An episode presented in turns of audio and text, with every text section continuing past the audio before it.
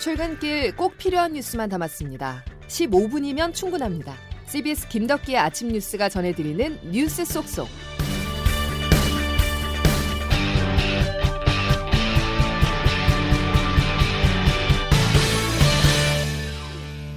여러분 안녕하십니까? 2월 10일 김덕기 아침 뉴스입니다. 현 정부 들어 처음으로 장관 출신이 구속됐습니다.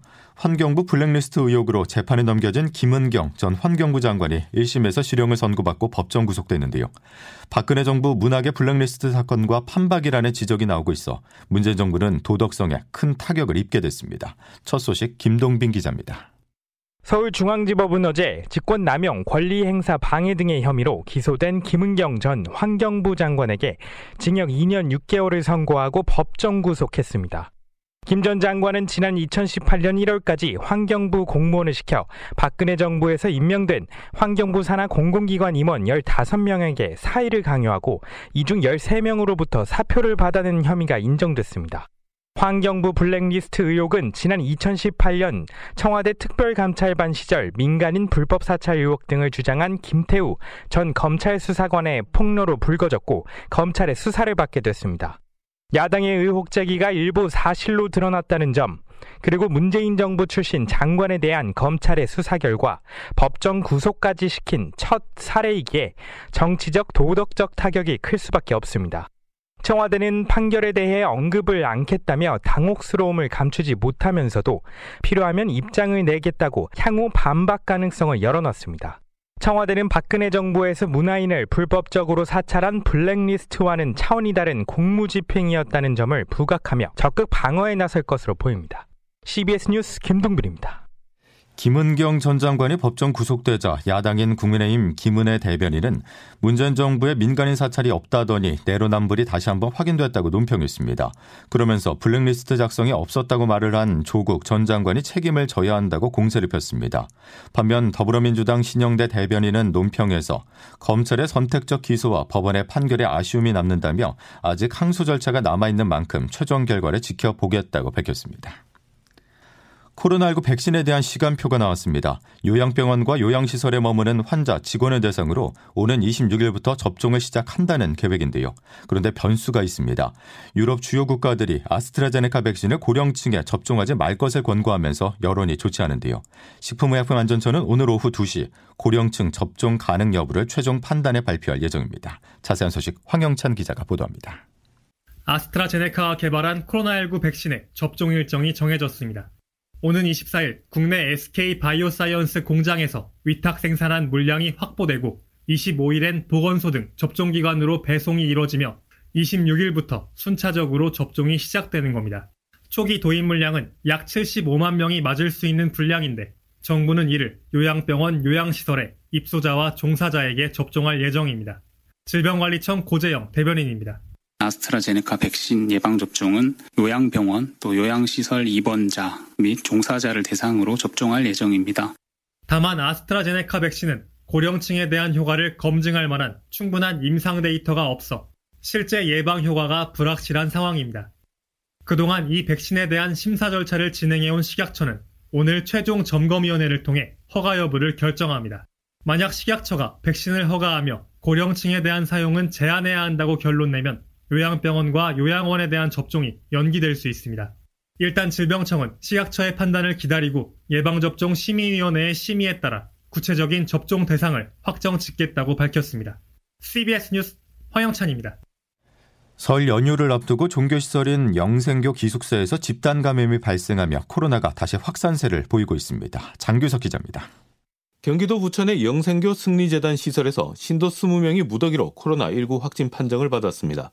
또 이승리재단 기숙사에서 생활하던 한 남성이 의심 증상을 감추고 부천 오정동의 한 보습 학원에서 강사로 계속 근무하면서 이 학원에 있던 학생과 강사 33명도 코로나에 감염됐습니다. 모두 53명의 확진자가 나오면서 영생교발 집단 감염이 확산될 조짐을 보이고 있습니다. 이에 따라 방역당국은 승리재단 시설에 대해 집합 금지 명령을 내리고 시설과 학원 방문자들에 대한 전수조사를 실시 중입니다. 여기에 어제 변이 바이러스 감염자도 26명이 늘어나는 등 코로나가 다시 확산세를 보이면서 오늘 신규 확진자 수는 400명대 중후반, 많으면 500명 안팎까지 늘어날 것이란 예측이 나오고 있습니다. CBS 뉴스 장규석입니다. 이처럼 코로나 확산 양상이 좀처럼 진정되지 않으면서 거리두기는 계속 유지되고 영업이 제한된 자영업자들은 이제 한계에 다다랐는데요. 정부는 설 연휴가 끝나는 오는 13일 거리두기와 5인 이상 사적 금지 모임 등 방역수칙 조정안을 발표할 예정입니다. 관련해서 어제 중앙사고수습본부 손영래 사회전략반장이 상당한 변화가 있을 것을 예고했는데요. 관련 내용 한번 들어보시죠.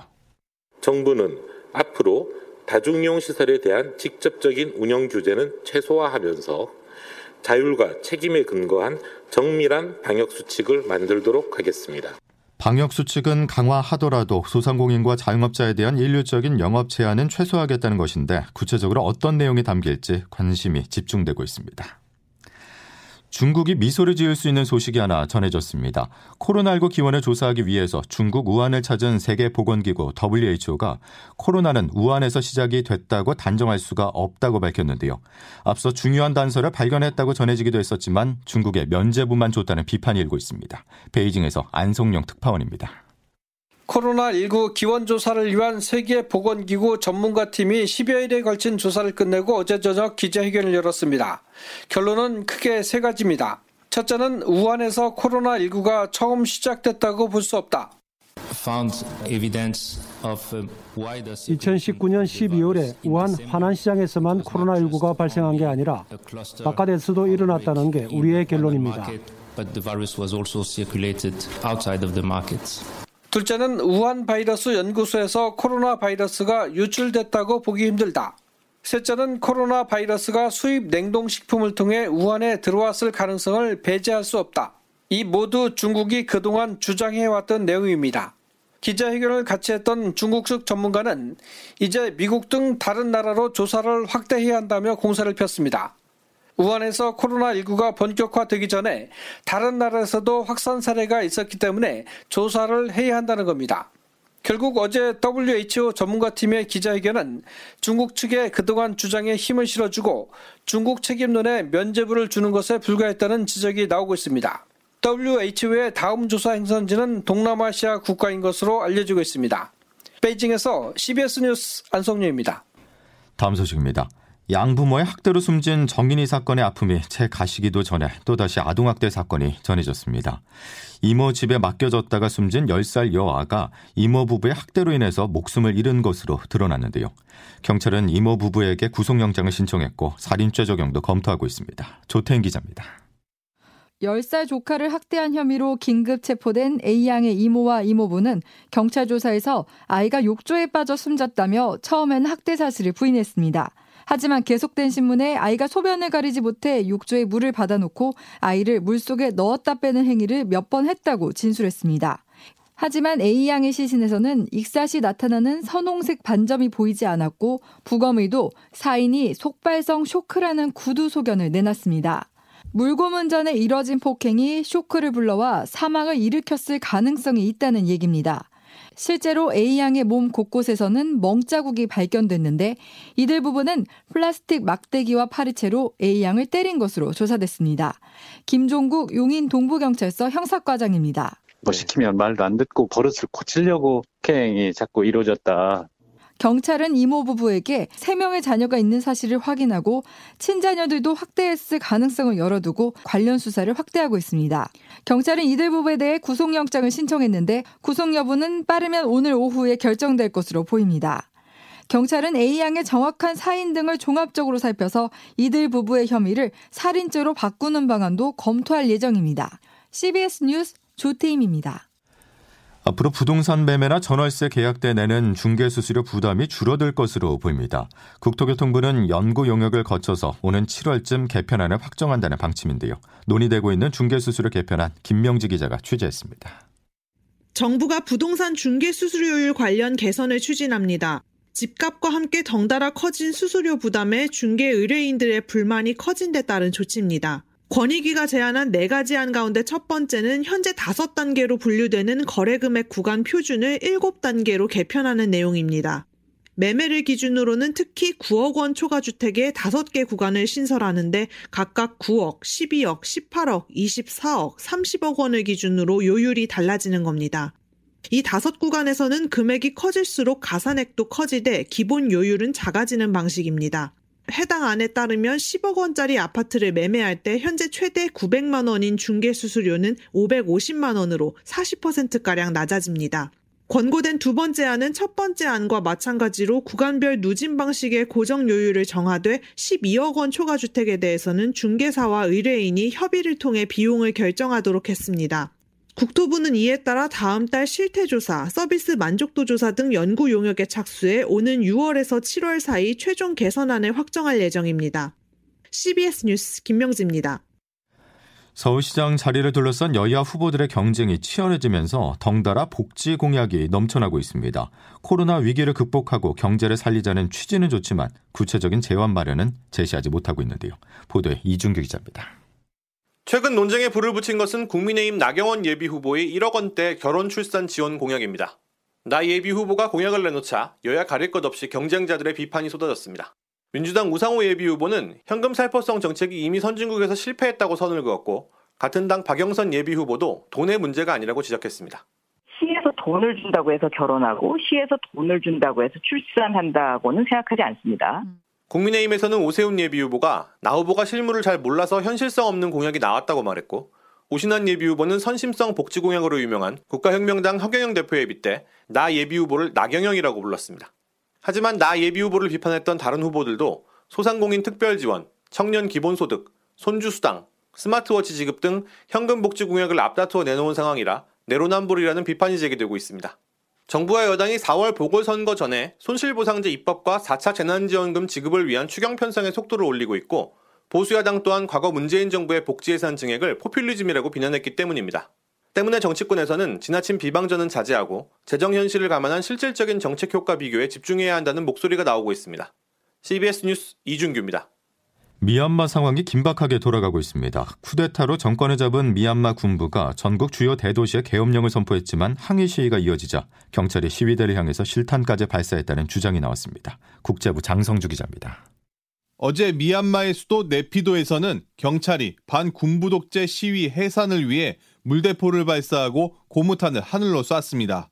시위 참가자 중 3명은 이 고무탄에 맞아 다친 것으로 보이는 상처를 입고 치료를 받고 있습니다.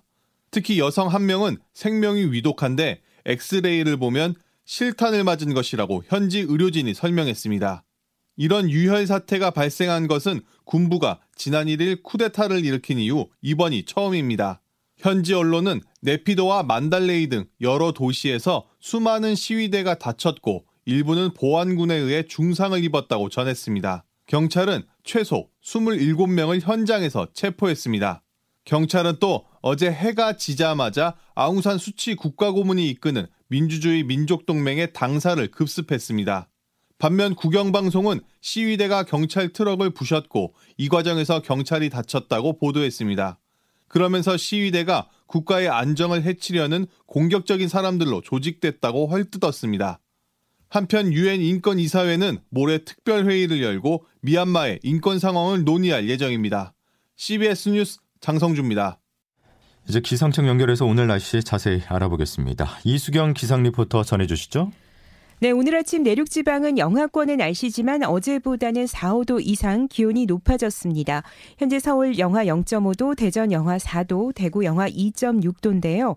한낮에는 추위가 완전히 풀리면서 기온이 큰 폭으로 오르겠습니다. 이어서 설 연휴 기간 동안에도 추위 예보는 없는 가운데 예년 기온을 웃돌 것으로 보이는데요. 오늘 낮 기온은 서울과 수원이 8도까지 오르겠고 대전 9도, 광주 10도, 대구 11도, 강릉 12도까지 예상돼 남부 지방은 비교적 포근한 날씨를 보이겠습니다.